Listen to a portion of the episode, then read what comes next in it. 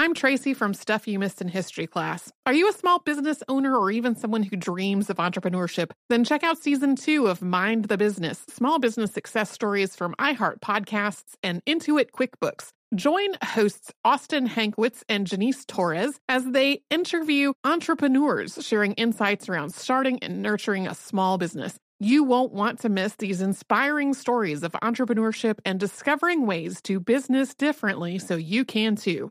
Planning your next trip? Choice Hotels family of 22 brands has over 7,400 locations and the perfect hotel for any traveler you want to be. Like a Cambria hotel serving up locally inspired craft cocktails for all my folks who maybe want to meet up and talk about Mad Royals. Check into a Radisson hotel with flexible workspaces for you strivers who listen during business travel. Or a Comfort hotel with free hot breakfast, family friendly pools, and big spacious rooms for the parents who listen with their kids and need a little retreat. What are you waiting for? Join Choice Privileges and start earning points toward your next stay. Find a stay for any you when you book direct at choicehotels.com, where travels come true.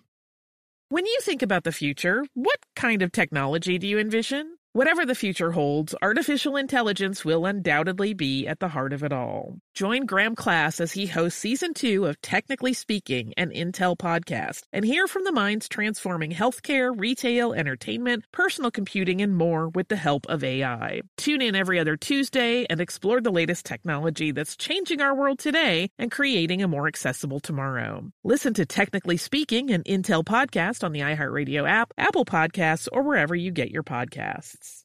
What's up? This your boy Lil Duval, and check out my podcast, Conversations with Unc, on the Black Effect Podcast Network. Each and every Tuesday, Conversations with Unc podcast feature casuals and in-depth talk about ebbs and flows of life and the pursuit of happiness. Unlike my work on stage, I tap into a more serious and sensitive side to give life advice and simply offer words of encouragement, yet remind folks to never forget to laugh. Every Tuesday, listen to Conversations with Unc, hosted by Lil Duval on the Black Effect Podcast Network, iHeartRadio app, or wherever you get your podcasts presented by AT&T. Connecting changes everything. Welcome to Stuff You Missed in History class from HowStuffWorks.com.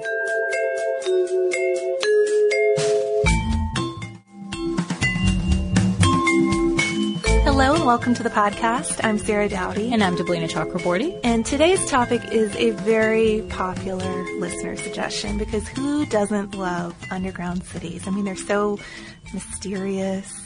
It's kind of the the world that we want to hide from ourselves if if we want to get really philosophical about it. Sewers, bones, all kind kinds of scary. Things. Yeah, kind of scary. Kind of scary. I mean, certainly if you're going to go into like comic book territory, it's where the penguin lives, the bad guy. Right. um, you don't want to go down there by yourself. But intriguing too. And I think yes. that's why so many people have suggested this topic to us. And um, not too long ago, I actually edited an article on urban exploring by my freelancer Julia Layton, and it was, you know, it covered the the whole range of urban exploring options. What like uh, exploring abandoned buildings, uh, factories, that sort of thing. Yep. But it was the underground spots that she mentioned, like these abandoned coal mines in France, or the Denver International Airport, which has this crazy underground baggage handling labyrinth, and all these new world order conspiracy theories. It was that kind of thing that really captivated my attention with that article. Yeah, so that's kind of where this idea came from, and we wanted to do a mix of cities. But interestingly, some of the listener suggestions that we've gotten over the years have been kind of out of the ordinary. Just as out of the ordinary as the as the Denver International Airport, yeah. an unexpected underground location. Right, uh, not the typical London, Rome, Paris lineup that you might expect if you hear about underground cities. Though we will be talking about some of those too.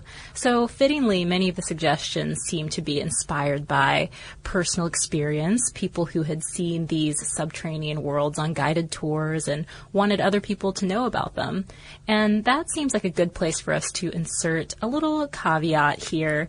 While a lot of places we'll mention are open to the public and are safe to tour, unsurprisingly, most underground areas are not. They can be dangerous, deadly, and illegal. So just a disclaimer there.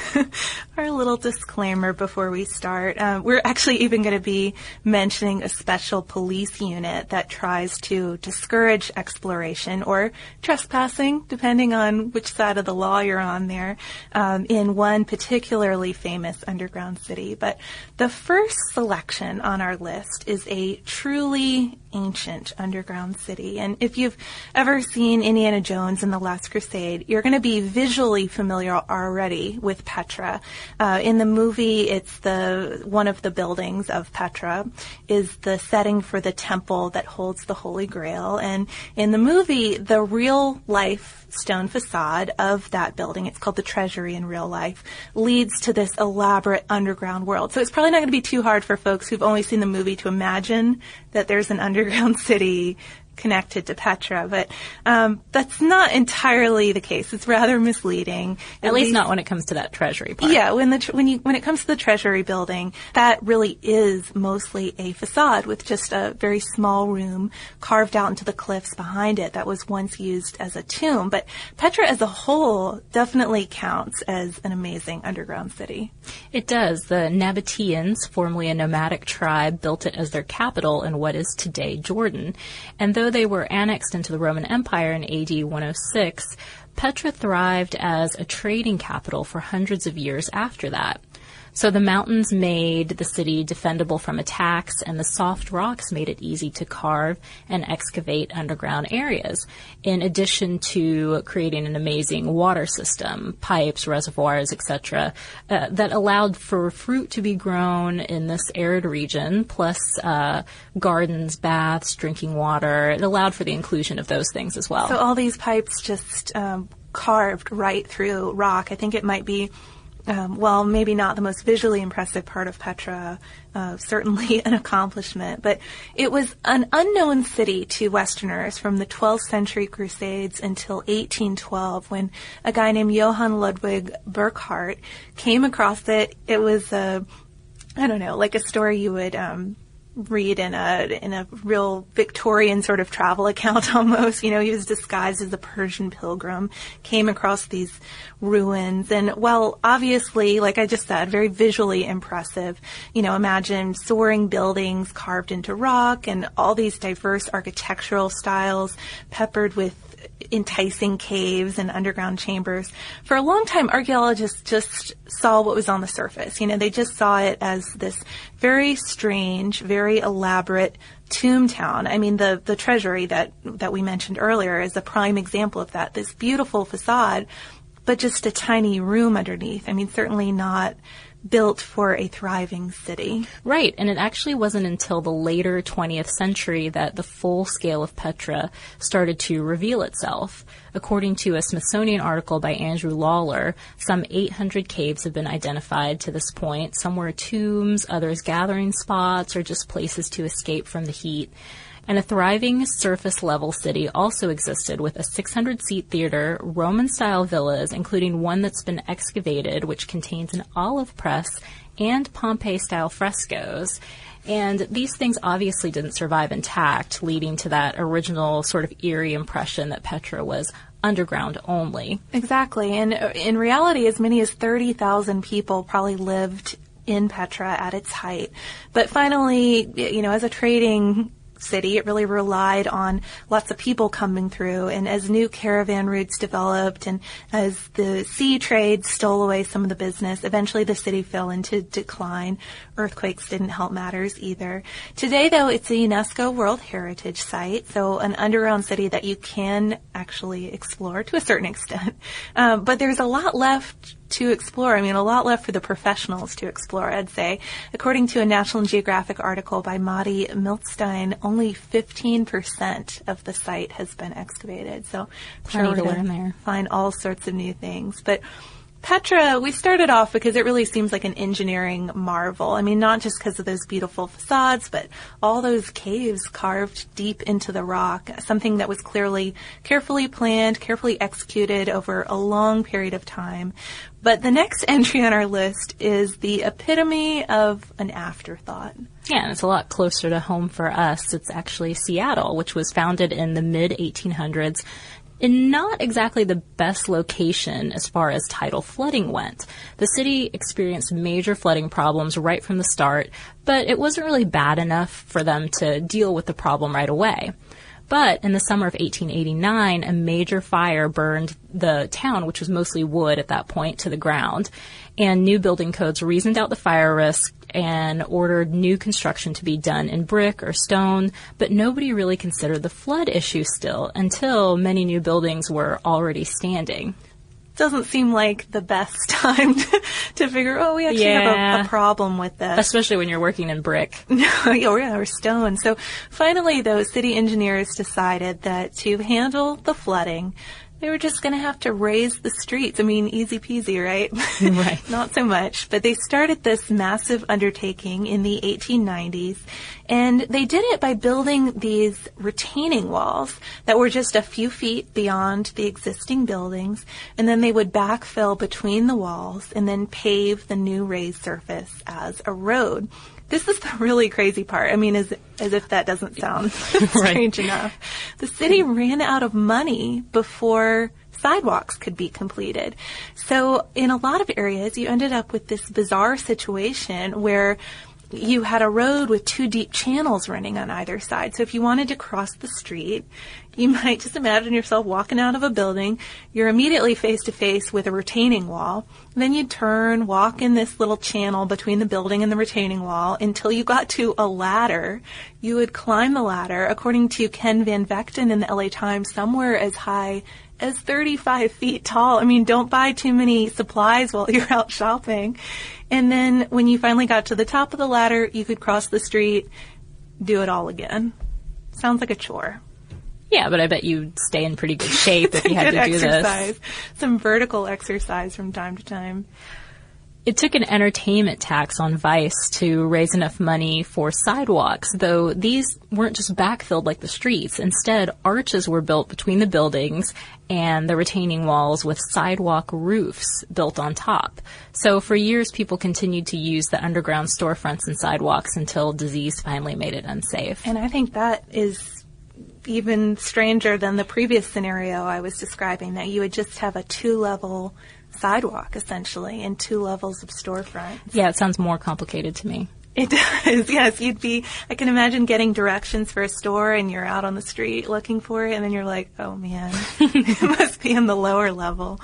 Um, okay, so Seattle, Washington, certainly a strange entry on our list, and obviously um, the the city's underground was the accidental result of handling a problem. Certainly not anything the engineers set out to do. But the next entry on our list was an underground city that was very much intentional. Yeah, actually, out of all the entries on this list, it might be the most legitimate underground city. So it's Derinkuyu, and it's in Turkey's historical Cappadocia region. Cappadocia has this really unusual terrain. Ancient volcanoes plus erosion has created strange conical mountains, sometimes called fairy chimneys. And because, like Petra, this region was once a trading hotspot, and because the rock is soft, it also has a lot of caves and underground areas, which are perfect for avoiding looters and raiders if you are looking to do that sort Some of thing. Some ancient merchant, perhaps. Right. So according to Travel Weekly, there are more than 40 underground cities in the region, with Derinkuyu being the largest. It was discovered in 1963 when a home renovation uncovered a hidden passage and it led to a 13 story deep city with a room for up to 20,000 people. Well, with a series of rooms, I mean, just endless chambers and chambers and tunnels and passageways and, and really not just living areas either. There were stables for livestock, wine presses, storerooms. I mean, literally an underground city. Numerous ventilation shafts to keep the city safe and, and keep the air healthy. And kind of ominously, uh, these 1,000 thousand pound stone doors. Uh, they look like they'd be out of a cartoon or something. I mean, giant stone wheels that apparently one person could move by himself, uh, although they could only be moved from the inside only. So trying to keep somebody out of the underground city. Uh, most historians believe that this uh, Derinkuyu was built by Phrygians in about 800 BC. Others think it's older than that. In fact, much older and was built by Zoroastrians in this sort of Noah-esque type undertaking to uh, protect the chosen during a great disaster. And I checked out a History Channel segment on it and was even treated to some pretty fun theories. I mean, you gotta have amazing theories like this if you're gonna be talking about underground cities, right? Uh, involving extraterrestrials, both as engineers planning the place and invaders who necessitated it being built in the first place. This reminds me of that South Park episode where they watch the History Channel to find out about the first Thanksgiving and it's all about extraterrestrials, but as important as choosing the right destination when traveling is choosing the right travel partner. Gene! Eugene Fodor! Gene, возбудит! Much of the joy you will find on the road comes from the person you share it with. So you write the books, Gene, and Vlasta runs the business. I understand now. It is a wise man who marries a wiser woman. But be careful and choose your travel partner well, because the worst trips result when two partners have two different agendas. Get down! I'm not stupid, Gene. Something is going on, and it's high time you tell me the truth. Freeze, Americano. Gene, run! So travel before it's too late. Your money will return, your time won't, and we're all too quickly approaching that final destination. Listen to Fodor's Guide to Espionage on the iHeartRadio app, Apple Podcasts, or wherever you get your podcasts. I am the ferryman. In the shadows of the afterlife, the Ferryman of Souls guides America's most influential spirits to their eternal rest. Where are you taking me? Are you death? This road is not on any map. How much for a ticket?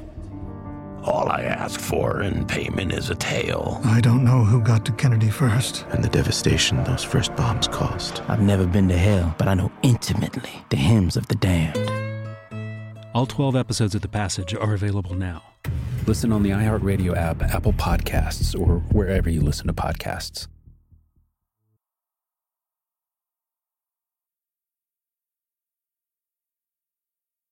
Imagine you ask two people the same exact set of seven questions. I'm Minnie Driver, and this was the idea I set out to explore in my podcast, Minnie Questions. This year, we bring a whole new group of guests to answer the same seven questions, including actress and star of the mega hit sitcom Friends, Courteney Cox. You can't go around it, so you just go through it. This is a roadblock. It's going to catch you down the road. Go through it, deal with it. Comedian, writer, and star of the series Catastrophe, Rob Delaney. I shouldn't feel guilty about my son's death. He died of a brain tumor. It's part of what happens when your kid dies. Intellectually, you'll understand that it's not your fault, but you'll still feel guilty. Alt rock icon, Liz Phair. That personal disaster wrote Guyville. So everything comes out of a dead end. And many, many more. Join me on season three of Minnie Questions on the iHeartRadio app, Apple Podcasts, or wherever you get your favorite podcasts. Seven questions, limitless answers. I'm Stephanie J. Block. And I'm Mary Lee Fairbanks. And we host Stages Podcast. Binge close to 100 episodes. Hear the inside stories from backstage and behind the scenes as we go beyond the resume and into the heart of creativity and what it really takes to be in the business of show business. Don't miss our chats with the season's Tony nominees. If you love theater and entertainment, you are going to love Stages Podcast. Subscribe to Stages Podcast wherever you listen to your podcasts and visit us at stagespodcast.net. Just an aside. It's regardless of who built it, it's a pretty impressive uh, thing, and I definitely encourage you guys to look up a map of it. That sort of helps provide the scale we're talking about. I mean, if 20,000 people doesn't already do the trick. So the next city on our list is kind of the quintessential underground city, not only for its expansiveness, but for its still unrevealed mysteries. It's Paris, which is filled with subways, sewers, quarries, reservoirs, crypts, and wine cellars. And once you look at a map of underground Paris, it's actually kind of amazing that the city doesn't just collapse, something that is actually sometimes kind of a problem. It is. This disturbed me after I, after I learned about that. But um, Paris's buildings, many of which are, of course, built of limestone, give a little bit of a clue about what's actually underneath Paris, or what used to be underneath Paris. Uh, more limestone, of course, plus gypsum. And a long time ago, the quarries were built far outside of the city. So it wasn't like there was a danger of massive stone buildings falling into empty quarries. Um, but eventually development caught up and new buildings would be placed over mines and quarries that had just been abandoned or filled with rubble and nobody had a really good sense of where all this stuff was under the city and what was being built over it and how stable everything was. And after the city's first major collapse in 1774, it was followed quickly by a few other collapses. And Louis XVI brought in an architect named Charles Axel Guillemot to map the quarries, try to figure out where everything was underground, and come up with a plan to stabilize the city. Conveniently, though, this was around the same time Louis was ordering that Paris's overflowing cemeteries be emptied. And I went off on a research tangent on these gross cemeteries, too. I mean, yikes. Really, really bad. Charnel houses, just rotten bog grounds of, of cemetery. Um, so, they had a problem. All these all these bodies to deal with, what to do with, with all the bones. You know, people couldn't live in these areas anymore near the cemetery.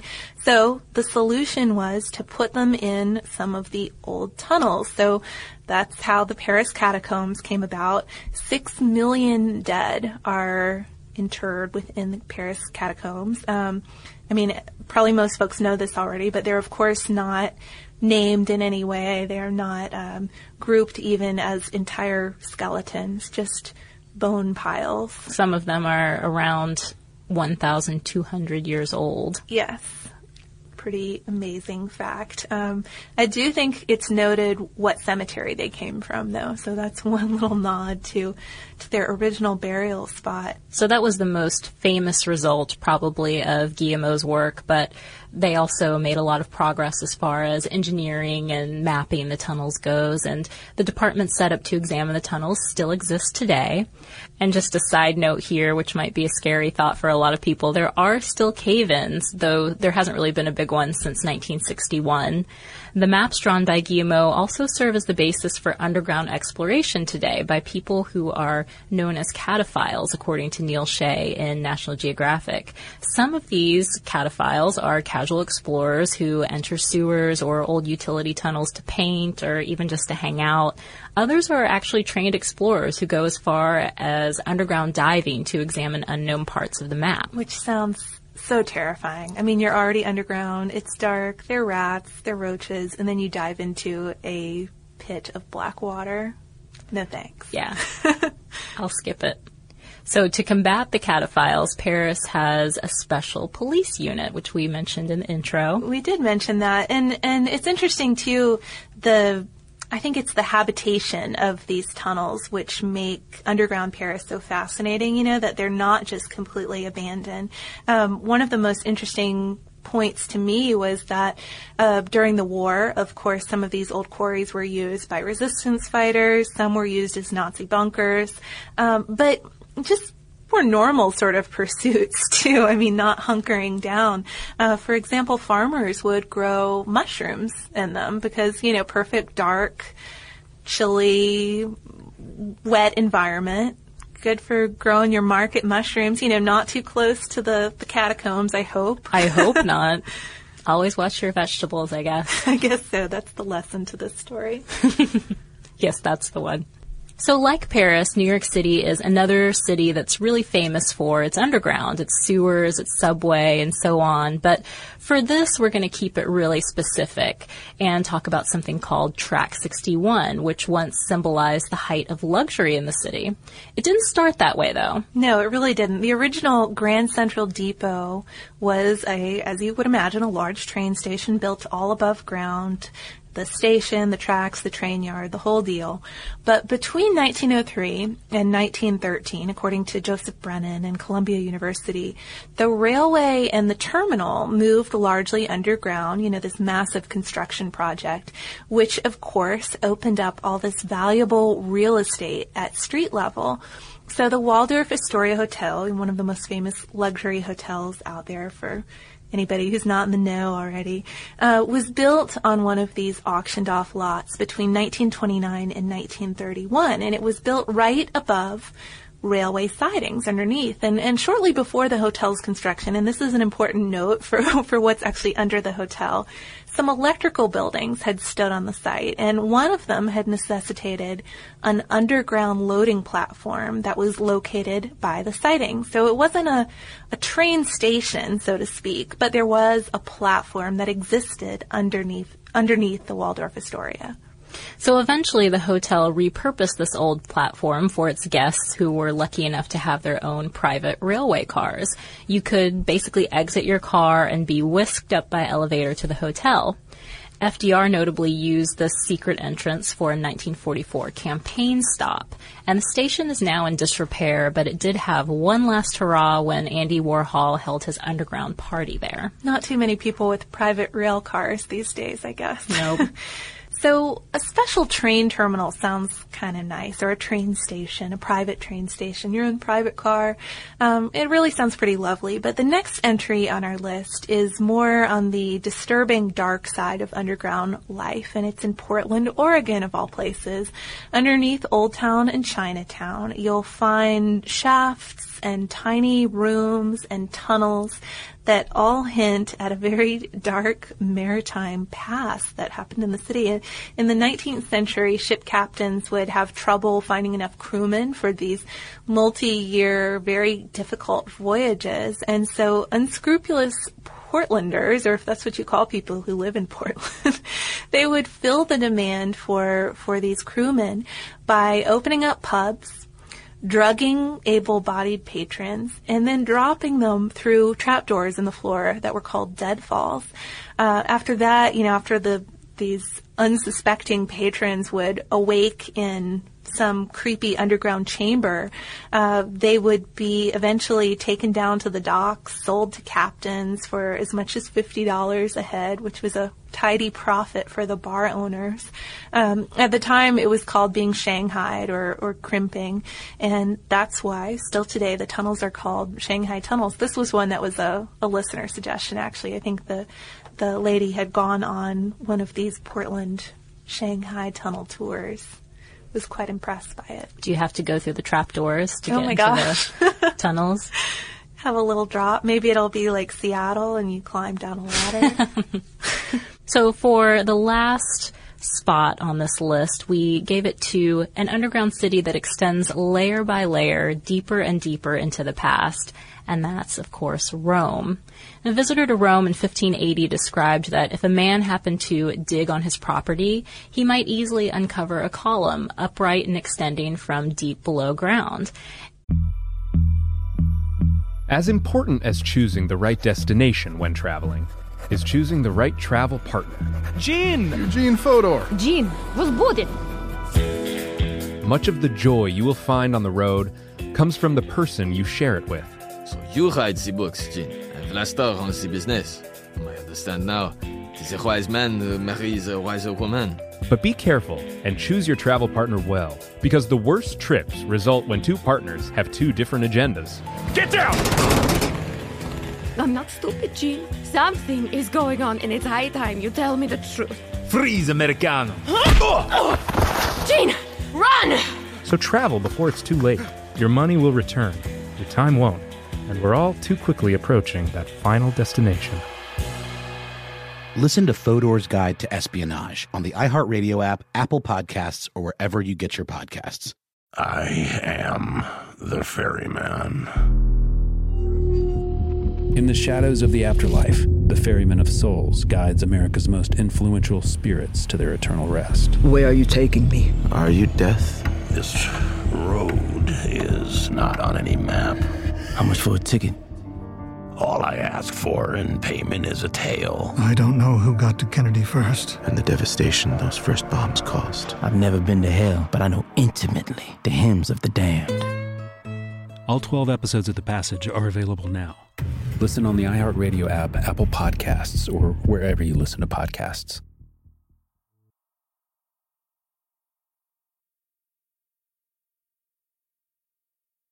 Hey, I'm Jay Shetty, and I'm the host of On Purpose. On Purpose's mission is to create impactful conversations to help you become happier, healthier, and more healed. This week, I talked to Tiffany Haddish in a hilarious, deep, thoughtful interview where we dive into family trauma, grief, sobriety, love, and dating. You'll be laughing, crying, and have so many impactful takeaways after this interview. I had this, like, you know, homie lover friend for a long time. He's very disrespectful to me, very kind of messed up to me. But in my mind, we could get married. We had the most beautiful babies. He handsome. I'm pretty. Like, it would be so cool. He's smart and intellectual. I'm kind of smart, I think. Like, it would be fun. We have the best conversations. Like, we have fun, but then he would treat me like crap. Listen to On Purpose with Jay Shetty on the iHeartRadio app, Apple Podcast, or wherever you get your podcasts. Trust me, you won't want to miss this one. Imagine you ask two people the same exact set of seven questions. I'm Minnie Driver, and this was the idea I set out to explore in my podcast, Minnie Questions. This year, we bring a whole new group of guests to answer the same seven questions, including actress and star of the mega hit sitcom Friends, Courteney Cox. You can't go around it, so you just go through it. This is a roadblock. It's gonna catch you down the road. Go through it. Deal with it. Comedian, writer, and star of the series Catastrophe, Rob Delaney. I shouldn't feel guilty about my son's death. He died of a brain tumor. It's part of what happens when your kid dies. Intellectually, you'll understand that it's not your fault, but you'll still feel guilty. Alt rock icon, Liz Phair.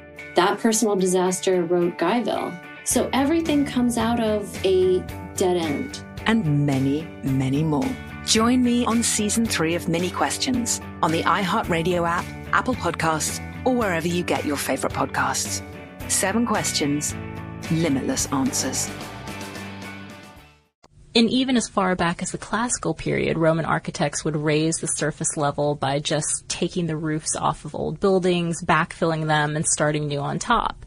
The Great Fire of AD 64 saw entire neighborhoods buried, and natural erosion buried low-lying areas in the Middle Ages. So this is a little different from some of the other underground cities we've discussed in that it wasn't necessarily intentional. I mean, it was intentional, but it's just building on top of trash right. year after year. And um, churches especially are prime spots to find these layers of history underground, according to Tom Mueller in the Atlantic. And that's partly because the ancient churches were built on pagan temples, you know, to try to completely erase them, but keep people coming back to their familiar worship location.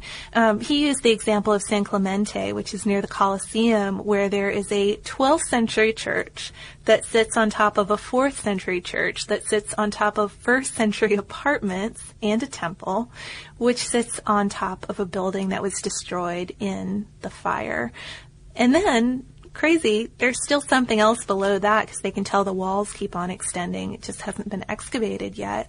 Um, according to Mueller, though, there is a lot that's just under regular buildings too. And I've always read that. Uh, building projects in Rome are kind of a nightmare because you just dig down a little bit and you gotta call the the uh, archaeologists in because you've uncovered some priceless find. But uh, apparently, many apartment dwellers are aware, you know, especially if they've lived in the place for a long time, their families have lived there, they know of some trapdoor in the apartment basement or, or something like that will that will lead to old graves or um, old villas or whatnot. Pretty interesting stuff. Sounds like we could do an entire episode on haunted Rome or something. I think like we that. could definitely do that, and that's one of the reasons why I didn't put London on the short list too, because another city with great underground culture. Um, Rome I got to experience a little bit of underground Rome when I visited after college. I went to the Capuchin Monastery, which Mhm. has uh, all of the. I've probably mentioned this on the podcast before. The catacombs? It has the bones arranged into these terrifying, uh, I guess, Baroque sort of designs. I mean, it's very beautiful on the one hand, but a little bit disturbing too. A little bit scary, but I think that just, I mean, you mentioned London and it just shows how much potential, I guess, there is to talk about some more of these underground cities and areas of cities. Certainly. Plus, for London, we could talk about the Great Stink, which is another favorite listener suggestion. And interestingly, there are some possibilities for underground cities or areas of cities in the future. Yeah, and not just hiding away all of our ugly stuff like like sewers and all that. Um, one example I read about in Smithsonian was something called the Earth Scraper, which is a 65-story underground pyramid planned for Mexico City, and it sounds pretty elaborate. According to the architect Esteban Suarez, the plaza above would be glassed over, and so you would have this natural light flooding into what I presume would be an, a reverse atrium almost inside. Uh, and then every 10 floors, you would have what he called an earth lobby. So green space, so you wouldn't feel too horrible working in the depths of the, the earth all day.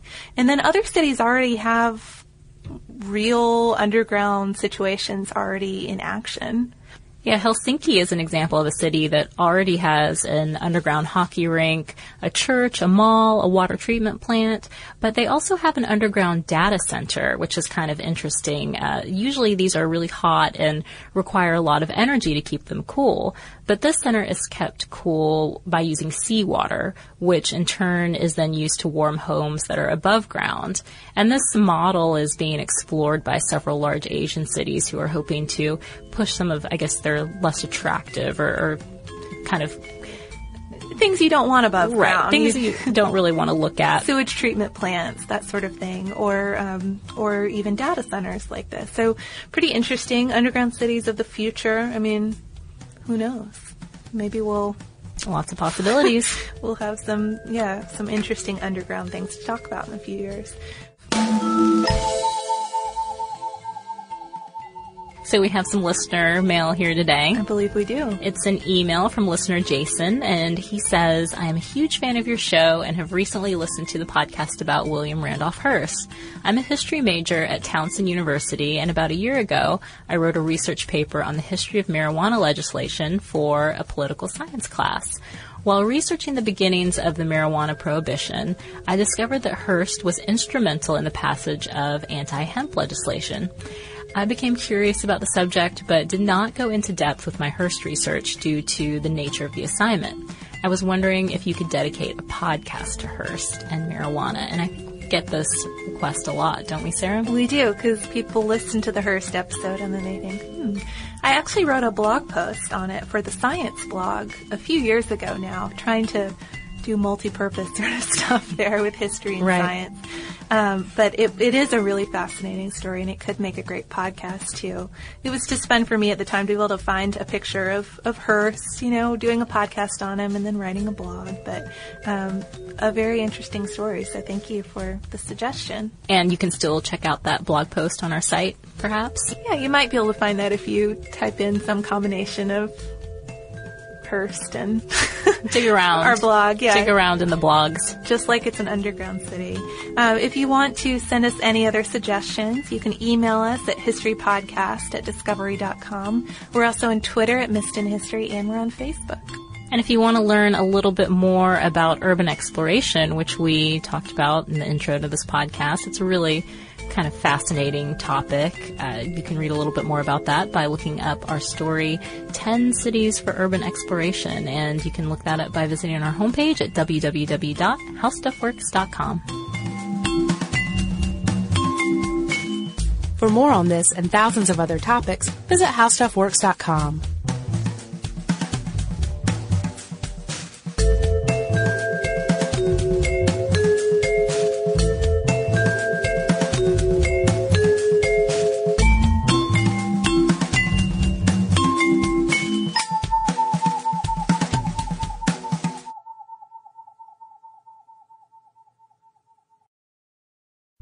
As important as choosing the right destination when traveling is choosing the right travel partner. Gene! Gene Fodor! Gene, was good. But be careful. Because the worst trips result when two partners have two different agendas. The CIA really need your help, Gene. Freeze, Americano. Gene, run! Listen to Fodor's Guide to Espionage on the iHeartRadio app, Apple Podcasts, or wherever you get your podcasts. Comics writer and notorious Scott Summers hater, Rosie Knight. Well, hello, Emmy winning podcaster and totally unbiased Targaryen royal supporter, Jason Concepcion. Somehow the X Ray Vision podcast has returned. And like always, we'll be here every week. You'll hear from TV writers, actors, comics creators, pop culture critics. Nothing is off the table. Listen to X Ray Vision on the iHeartRadio app, Apple Podcasts, or wherever you get your podcasts. Imagine you're a fly on the wall at a dinner between the mafia, the CIA, and the KGB. That's where my new podcast begins. This is Neil Strauss, host of To Live and Die in LA, and I wanted to quickly tell you about an intense new series about a dangerous spy taught to seduce men for their secrets and sometimes their lives. From Tenderfoot TV, this is To Die For. To Die For is available now. Listen for free on the iHeartRadio app, Apple Podcasts, or wherever you get your podcasts. The Black Effect presents Family Therapy, and I'm your host, Elliott Connie. Jay is the woman in this dynamic who is currently co parenting two young boys with her former partner, David. David, he is a leader. He just don't want to leave me. But how do you lead a woman? How do you lead in a relationship? Like, what's the blueprint? David, you just asked the most important question. Listen to Family Therapy on the Black Effect Podcast Network, iHeartRadio app, Apple Podcasts, or wherever you get your podcasts.